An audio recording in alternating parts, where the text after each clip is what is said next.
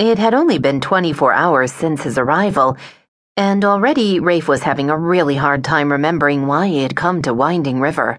For a man known for his razor sharp mind and powers of concentration, it was a disconcerting experience.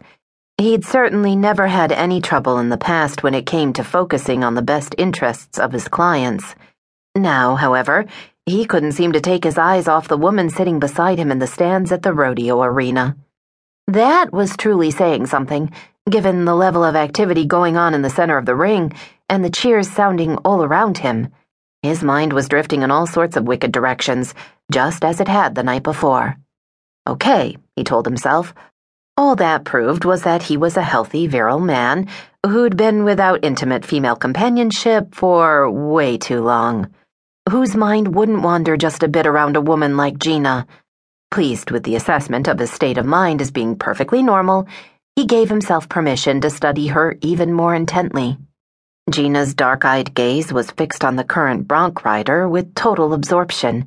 Her cheeks were bright, her hair, which was caught up in a red and white bandana, had surprising auburn highlights in it. At the moment, as some man she apparently knew tried to stay on the back of a particularly wild horse, she appeared to be holding her breath.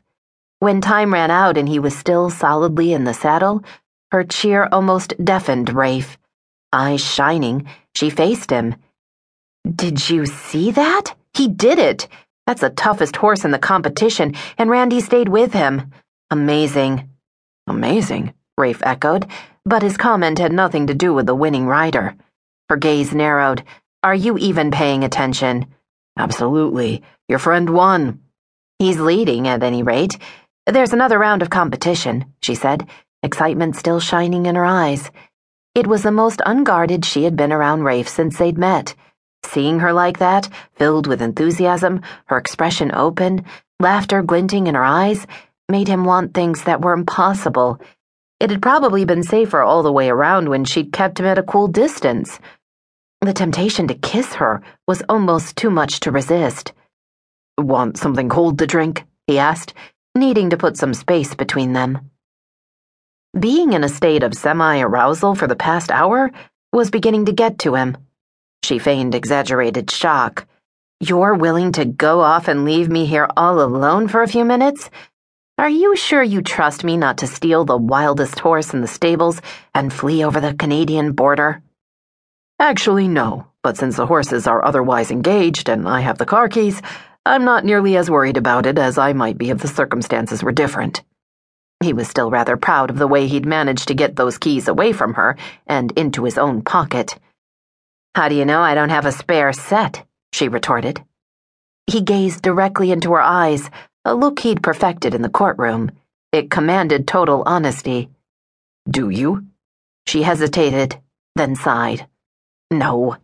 And just for the record, I resent like crazy the fact that you manipulated those keys out of my possession. He grinned. I didn't wrestle you for them, Gina. You handed them over so I could drive. Right. After you gave me some very sincere hogwash about how you'd been just dying to test drive a car like my mother's. You bought it, didn't you? Long enough for you to get behind the wheel, she agreed. Then I remembered that my mother's car is a very nondescript Chevy with 80,000 miles on it. And what I told you was the absolute truth, Rafe insisted. I've never driven anything like it. Gina rolled her eyes. Yes, that I can believe. He chuckled. Do you want something to drink or not? A soda, she said finally, fanning herself with the program. Orange if they have it. The action only drew attention to the perspiration beaded on her chest. Rafe's gaze seemed to be riveted to the exposed skin.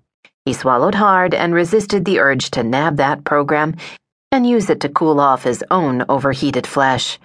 Lots of ice, she added. I'm sweltering out here. Want to come with me? he asked, forgetting all about his intention to give himself.